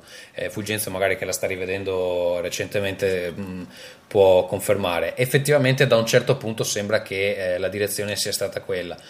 Mm, certo è che per come l'avevano impostata, eh, riguardandola, probabilmente ci sono delle cose che, che non tornano e, e appunto è un peccato perché probabilmente cioè quello che, di cui parlava Ganni prima, cioè di questi macro eventi che avrebbero dovuto delineare la trama dall'inizio alla fine, secondo me non è stato fatto un lavoro proprio eccezionale. Hanno delineato quelli della prima stagione, della seconda stagione e il resto è, rimasto un po' eh, vago. Poi, appunto, per tutta una serie di problematiche, attori che se ne vanno, scioperi, eccetera, hanno dovuto portare la storia da un'altra parte e lì hanno fatto del casino anche, anche, appunto come dicevo prima hanno fatto del casino anche eh, andandoselo a cercare perché mh, in alcune situazioni avrebbero potuto eh, evitarselo da soli. Ecco io invece se posso fare una domanda non prevista eh, volevo farla a Ganni e a Fabio visto che sono uomini di cinema Um, ecco, se noi appunto andiamo a vedere lo, lo, stile di Lost, vediamo che l'introduzione di determinati elementi arriva in uh, momenti particolari. Um, una cosa che ho notato in questi ultimi anni, per esempio, è che molti, molte opere, sia a livello di science fiction che mh, televisivo che a livello cinematografico, vengono spesso modificate quasi o addirittura fatte uh, per compiacere o meno una determinata fascia di pubblico, quella che io generalmente chiamo da Comic Con, che è la classica convention che una volta era di hippies uh, amanti di fumetti, adesso è diventata mainstream con, con, la presentazione di grandi blockbuster da parte delle, delle, se, delle, delle grandi major hollywoodiane. Quindi mh, vi volevo chiedere, a vostro parere, potrebbe essere successo questo, mm, Lost comincia a perdere spettatori, perché effettivamente nel corso degli anni ne ha persi parecchi, praticamente ha dimezzato no, no, la sua eh, audience. Eh, era una scusa, serie. Ho letto le statistiche serie... prima, mi pare che la prima Dimmi. ne ha fatti 15 milioni la prima stagione e l'ultima ne ha fatti 11, quindi si ne ha persi ma non ha dimezzato. Comunque, comunque tante. No, io veramente avevo dati diversi che parlavano di una discesa da 22 a 13. Comunque, li prendo, prendo buoni quelli tuoi. Però, mh, ecco, è possibile che magari nel corso degli anni sia stata una scelta, tra virgolette, non dico politica, ma eh, di marketing, quella di puntare magari più su un pubblico geek piuttosto che su un pubblico che apprezzava maggiormente la vena mistica e avventurosa, perché io ho sentito moltissime testimonianze di persone che mi hanno detto eh, a me ha fatto sbrodolare addosso Lost proprio nel momento in cui era ultra fantascientifico, in realtà dei personaggi non è che me ne fregasse più di tanto. Ecco, è una, è una vision possibile o secondo te completamente campata per aria? Sì, secondo me eh, non è solo possibile, è quasi certo, nel senso quando io prima parlavo del fatto che probabilmente Lindelof, poi io, io non sono lui quindi posso solo andare per interpretazione delle viscere, diciamo.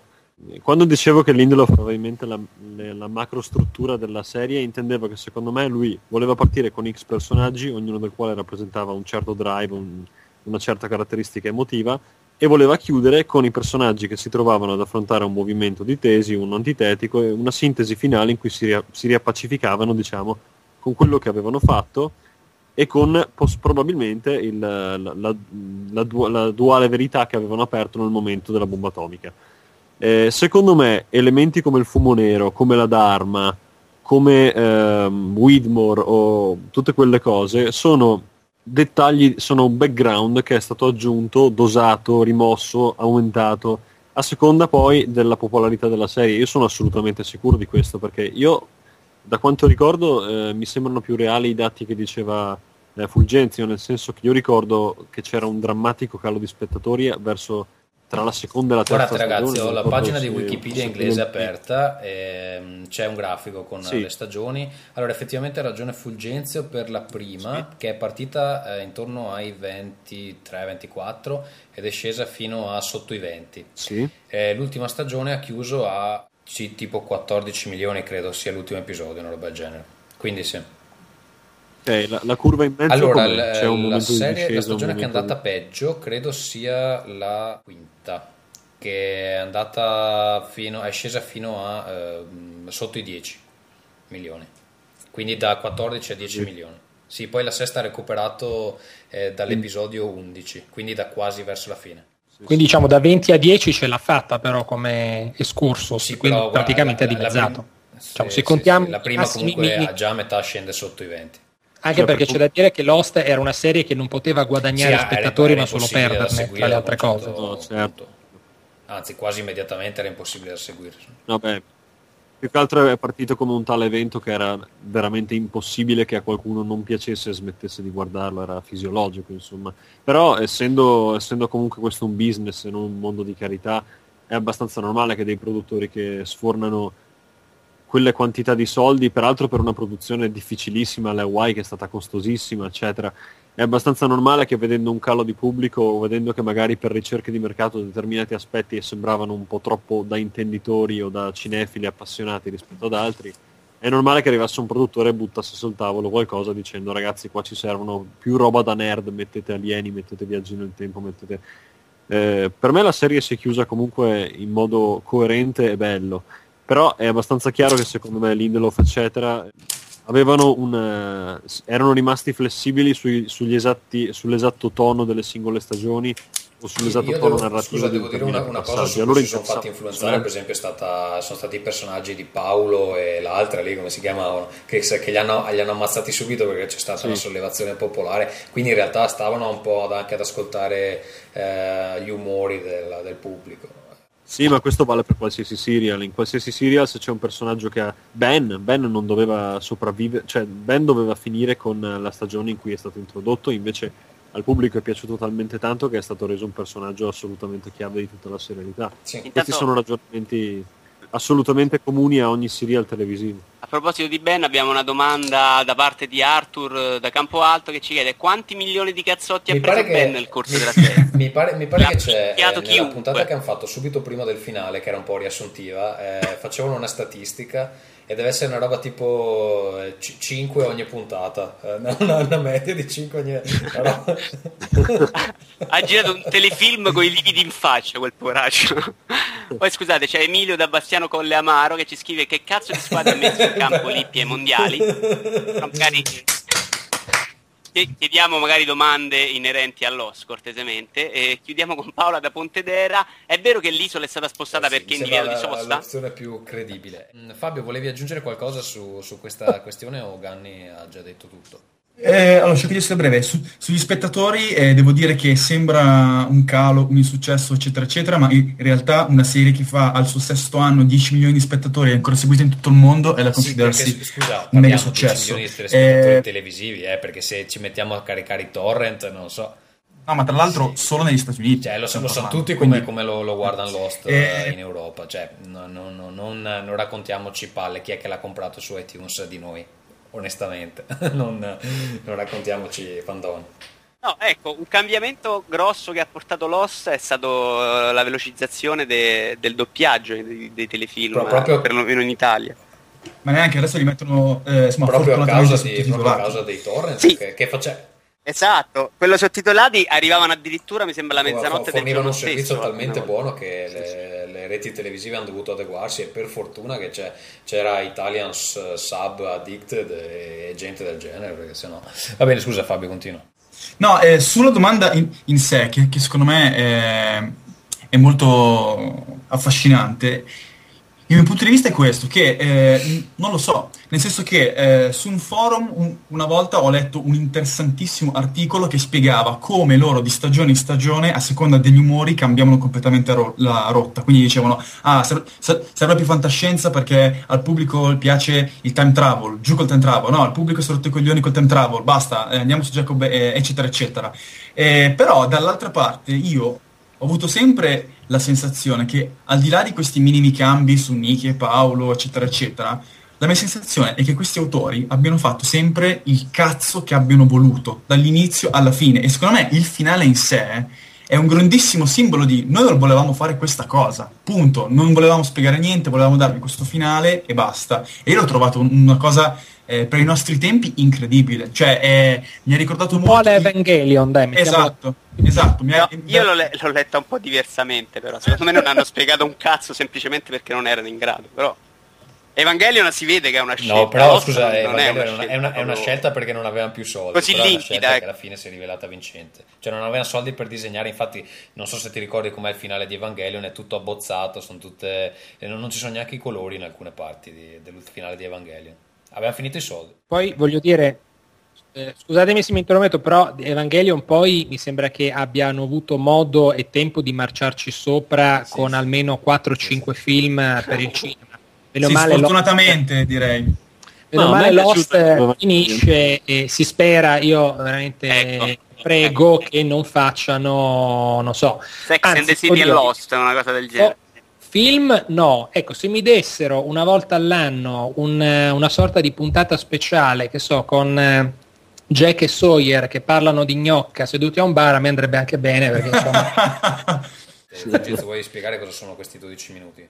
Sì, dunque, questi 12 minuti sono un um, piccolo momento, un piccolo omaggio al pubblico in cui viene raccontato uh, che cosa succede sotto la gestione eh, condivisa Harley Ben, che come tutti sanno prendono il testimone da Jack come, mm, come guardiani eh, dell'isola. Ed è una se- sono 12 minuti assolutamente scusami Fulgenzio se ti interrompo. Dimmi. posso ricordare il passaggio come avviene? Perché il primo passaggio tra la vecchia stronza e Jacob avviene con, eh, sul fiume con l'acqua che gliela passa e le recita la formula. Con la bottiglietta, beh, grandissima. Esatto, eh beh, poi c'è Jacob che la passa a Jack lì, un po' così, già la formula, però diceva, guarda, adesso porta una, una bottiglietta di Ferrarelle, bevi stronzo. E la chiudono lì, insomma.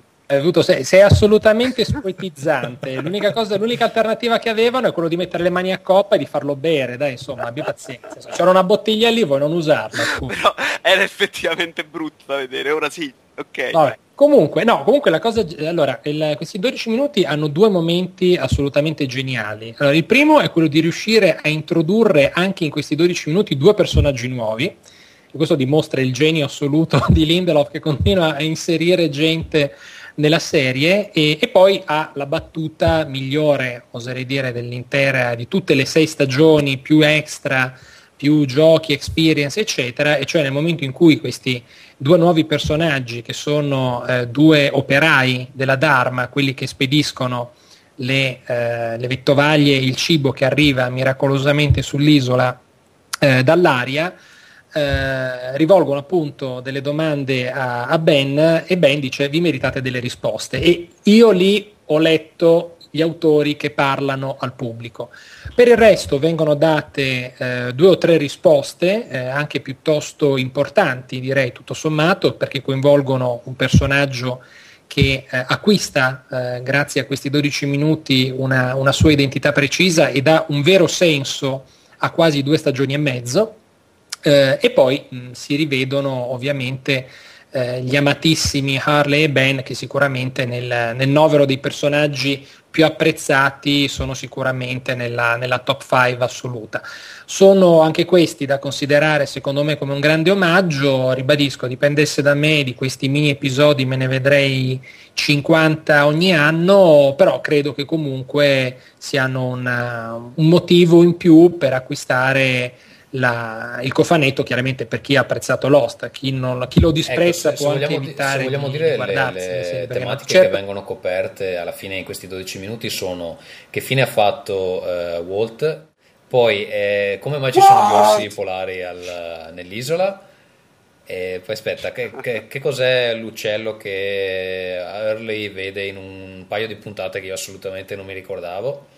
Però pare che sia una delle varie domande che i fan facevano. E uh, poi, rispo- poi, c'è il, il dottore lì Katsuragi Yamamura, lì, il, il padre di, io non mi ricordo più i nomi, di, di Miles, esatto, che spiega, ah, sì, eh, spiega, la stanza numero 23, cos'altro, forse, forse anche qual, qualcos'altro riescono a infilare, comunque insomma una specie di mezzo miracolo perché appunto in, in 12 minuti proprio ne sparano una dietro l'altra e non la, fra, non la fa neanche sembrare un po' eh, troppo, mh, mm, eh, troppo spiegone. Quello, non sembra uno spiegone. Ascolta, invece esatto. volevo chiedere a Vito perché tu ti rifiuti di vedere questi 12 minuti? Perché non ho apprezzato il finale e non ho intenzione di regalare altri 12 minuti alla serie. Semplicemente, parlavate di coerenza prima, una volta che ho visto Vabbè, il finale non gli okay, do questi allora, 12 minuti. Allora io direi di andare con uh, le domande uh, degli ascoltatori che ci hanno lasciato scritte nel uh, nostro um, nel sito www.parliamodivideogiochi.it sotto al post che anticipava appunto l'uscita di questo podcast. Um, direi di far partire la sigletta che um, ruberò uh, senza uh, timore da Lost appunto.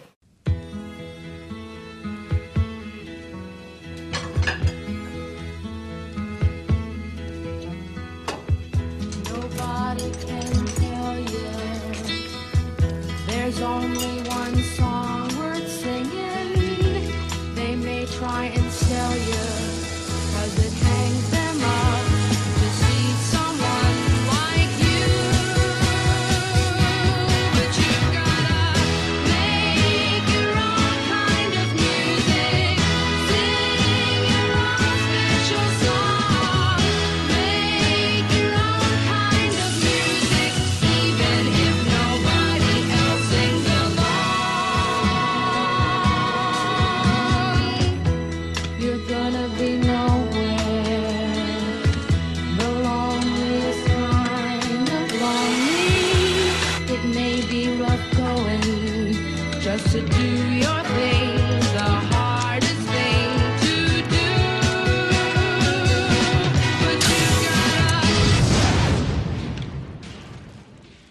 Fulgenzio, allora c'è uh, una persona che si rivolge a te direttamente, eh, si chiama Sto da Bestia e eh, appunto um, tu volevi prenderti, farti carico di rispondergli.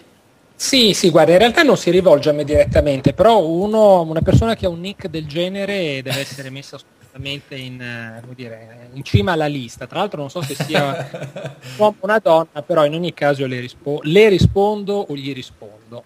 Allora, la prima domanda è perché durante la prima stagione, mentre Walter legge un libro sugli uccelli, uno di questi si stampa contro una vetrata morendo in modo, ridicola, in modo ridicolo e la regia crea un pathos impressionante lasciando credere che quel bimbo negro ha, sarebbe, abbia dei superpoteri e poi non lo si vede mai più. Allora, la risposta è molto semplice. La morte purtroppo è sempre ridicola, quindi non credo che stamparsi contro una vetrata o essere abbattuto dalla doppietta di un cacciatore faccia molta differenza.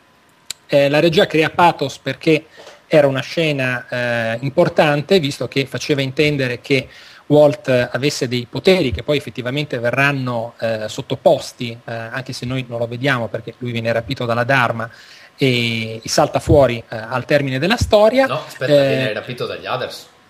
Sì, scusa, viene ripetuto dagli others. Eh, e Bimbo Negro, caspita, lo si vede come, anzi se voi guardate gli ultimi famosi 12 minuti vedrai che la sua presenza è fondamentale. Poi, seconda domanda, Però... perché la gente dopo... No, scusa, mi viene, mi viene, un dubbio perché effettivamente il problema con Walt è stato che lui è cresciuto, è diventato un gigante, mentre gli altri, comunque la serie era ambientata per, per un lungo tempo, è stata ambientata durante tipo 90 giorni, una roba del genere. Eh, nei 12 minuti in che anno siamo effettivamente? Cioè c'è la giustificazione del perché lui sia diventato un gigante o no? Perché mi sono... Beh, ma ragazzi, gli adolescenti crescono in fretta, eh? adesso voglio dire. okay. no, ma ragazzi, ma perché sull'isola il tempo scorre in maniera diversa rispetto alla terraferma, dai. No, però vabbè, sì, c'è, c'è qualche problema sempre con Walt. Comunque, sì, oltre Walt c'è anche con Aaron. Anche Aaron no, sembrava avere chissà quali poteri. Non è vero, ma perché? ma perché dite delle bugie? Non è vero, Aaron non aveva nessun potere, Walt sì. Aaron non Infatti è che aveva poteri, però quella va, si va dalla maga e la maga pare che c'è Satana dentro la pancia, scappa come una pazza. però sai cosa? Ma la maga poi è, era stato svelato che era un truffatore. È, eh, è, vero, è vero, è vero, però concordo con Vito su questa cosa di Aaron perché se vi ricordate Charlie sotto l'effetto dell'eroina e vabbè si, si, vede la Madonna eh, invece di Claire che, ah, che, che regge in mano Aaron, quindi effettivamente c'era un po' di misticismo intorno a sto Aaron. In realtà credo che la, la grande rivelazione di Aaron era che è l'unico bambino che è nato sull'isola eh, in pratica. Va bene, continuiamo pure con... Ecco, no, però fatemi, fatemi finire perché sto da bestia merita un, un trattamento particolare, eh? scusate.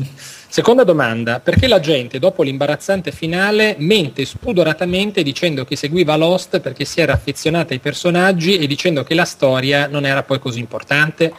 Guarda, posso risponderti dicendo che la storia sono i personaggi e viceversa.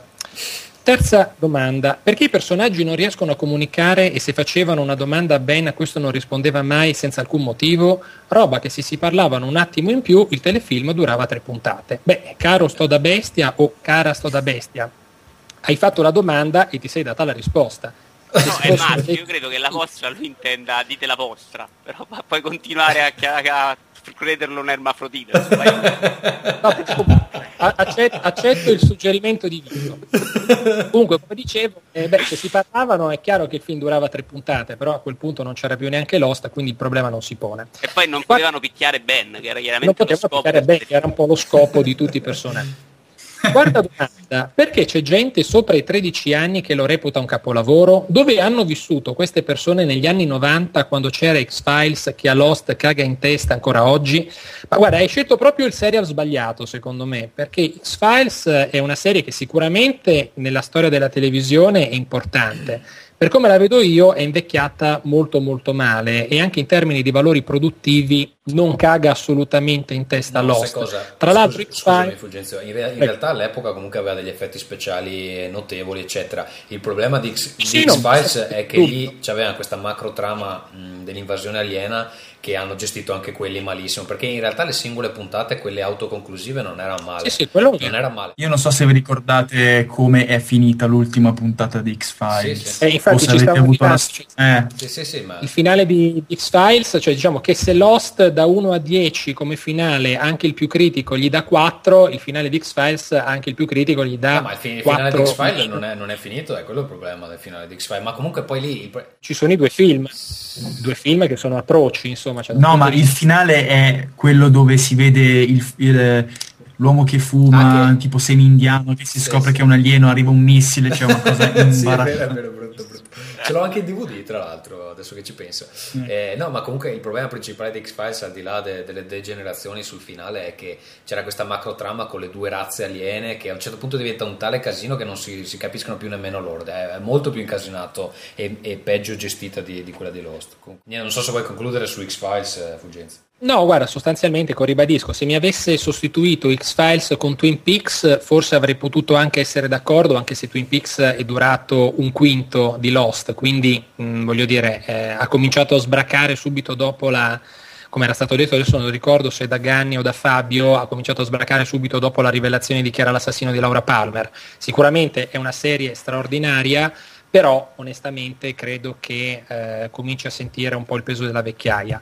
Ultima domanda, perché nella scena finale in chiesa mancano Walt, Michael, Mr. Eco e suo fratello? J.J. Abrams ci vuole forse dire che le persone di colore non vanno in paradiso?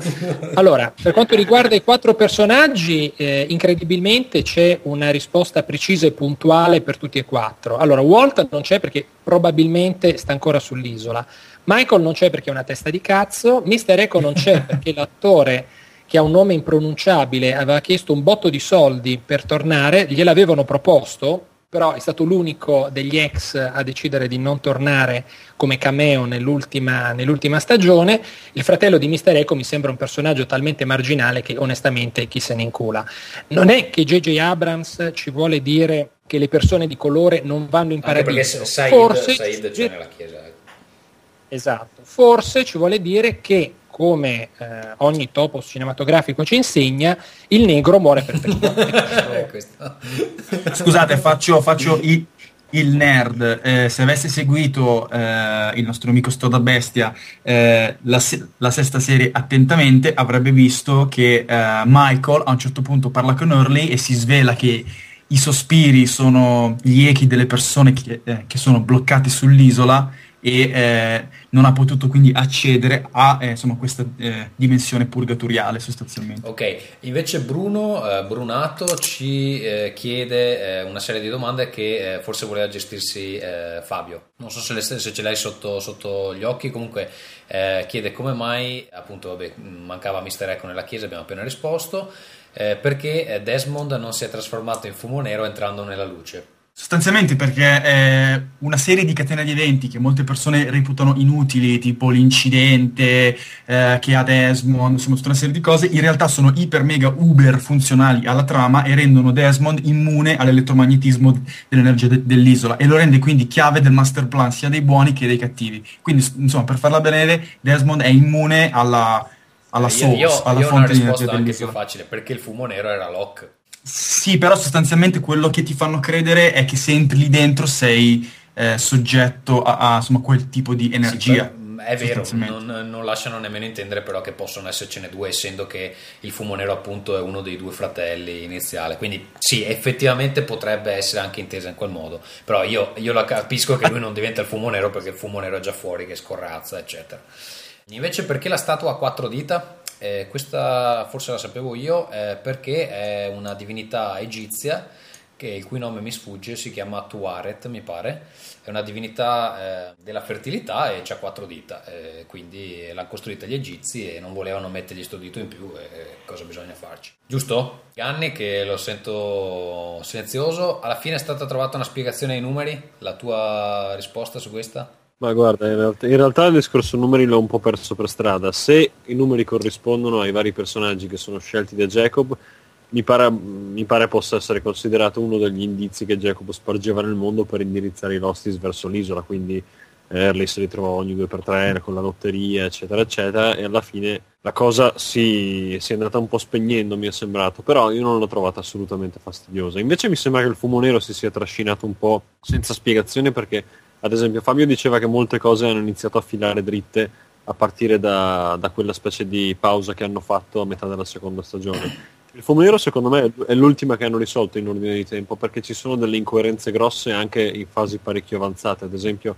veramente io non sono riuscito a immaginare, adesso magari me lo spiegate voi, una ragione per cui Ben, ben che in teoria è un agente di Jacob sia in grado di evocare a comando il fumo nero che è nemico di Jacob e mi chiedo perché il fumo nero debba obbedire agli ordini di uno schiavo del suo peggior nemico. Quindi questa è una cosa che onestamente non avevo capito e secondo me eh, non, a quel punto Lindelof, l'unica spiegazione che mi sono dato è che Lindelof fino a quel momento non aveva ancora esattamente definito il ruolo del, del Man in Black e, e tutto quello che avrebbe fatto in seguito, insomma. Non so che, se credo, credo che in generale tutti gli others potessero evocare il fumo nero, perché il fumo nero che agisce all'inizio non credo sia indipendente, credo che sia lanciato in giro per l'isola perché lo evocano gli others. Poi non so se era effettivamente Ben che lo faceva per conto loro o cosa. Eh, no, è che Ben aveva quella specie di pannello sì, sì, nascosto vero, nella sua casa.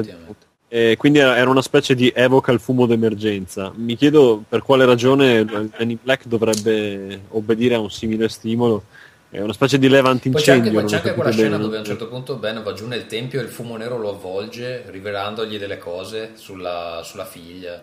Pozzo, pozzo. Ma lì ci può stare perché è il fumo nero che cerca di pian piano di eh, ottenere il ah, favore sì. di Ben e di separarlo da Jacob. Quindi lì tutto sommato la cosa può reggere. Invece proprio non riesco a spiegarmi come mai il fumo nero debba obbedire al vassallo del Fabio. suo peggior nemico. Perché eh, però sì, magari eh, col discorso dei piloni, non so, eh, voi cosa ne pensate? Eh, so, Sostanzialmente eh, noi eh, insomma, capiamo durante lo svolgersi degli eventi che tra Jacob e, e, Ben non c'è assolutamente un filo diretto, perché in mezzo ci sono Richard piuttosto che altri, anzi Ben soffre proprio di questa cosa.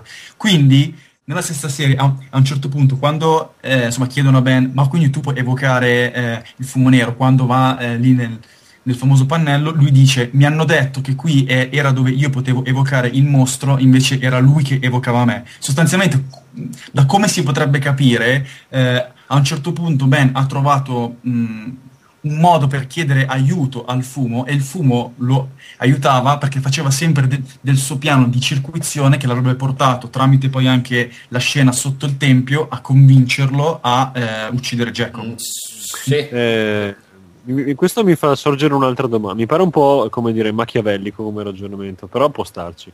Eh, domanda: Ben, nel momento in cui uccide Jacob, sa che Locke è il fumo nero?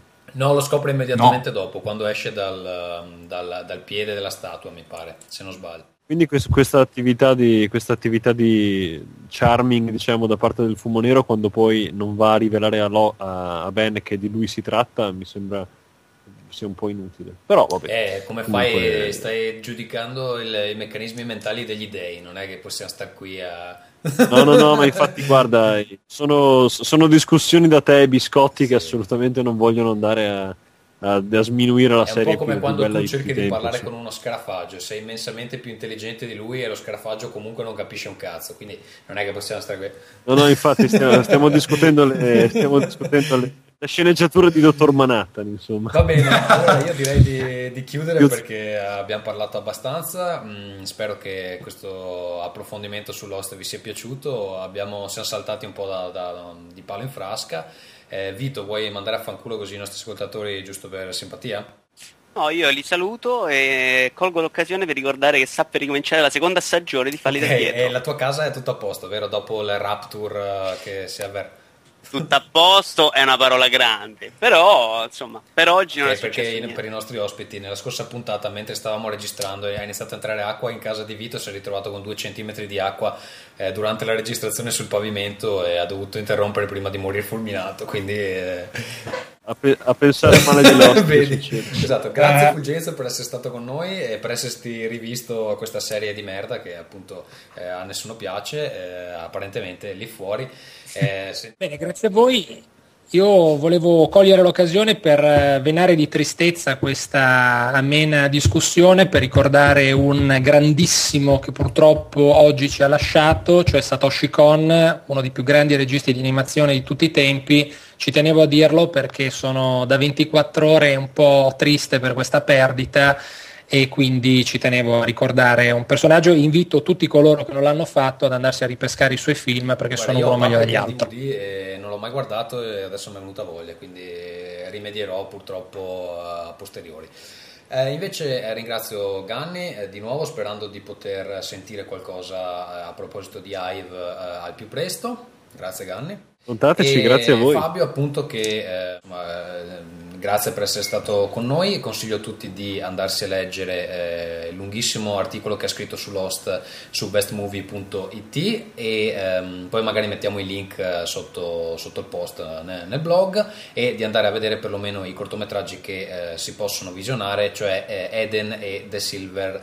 Eh, Rope, anche quelli sono eh, visionabili su eh, Best Movie. Afterville apparentemente è impossibile da, da vedere, ma eh, mi auguro che i prossimi progetti siano un po' meno difficili da, insomma, da, da, da accedere. Ecco, non so se Fabio può darci qualche indicazione in, in proposito. È presto. È presto, presto okay, però ci stiamo lavorando. Quindi grazie per essere stato sì. con noi e um, io ai nostri ascoltatori dico che questa è stata appunto una puntata extra, dalla prossima spero dovremo ricominciare a parlare di videogiochi. Grazie, alla prossima.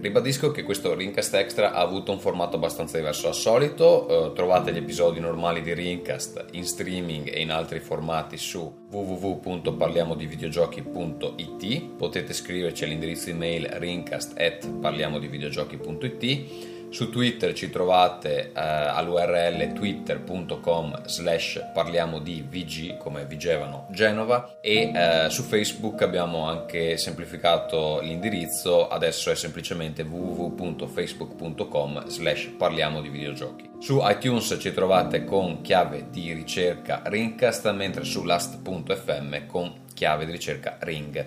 A settembre, eh, diciamo settembre dovrebbe essere un mese abbastanza carico di iniziative, dovremmo avere almeno un paio di episodi anche con ospiti che vi saranno già noti. Ci sono poi in preparazione delle cose fisiche che eh, sveleremo meglio appena possibile. Insomma, rimanete sintonizzati. Alla prossima. Ringcast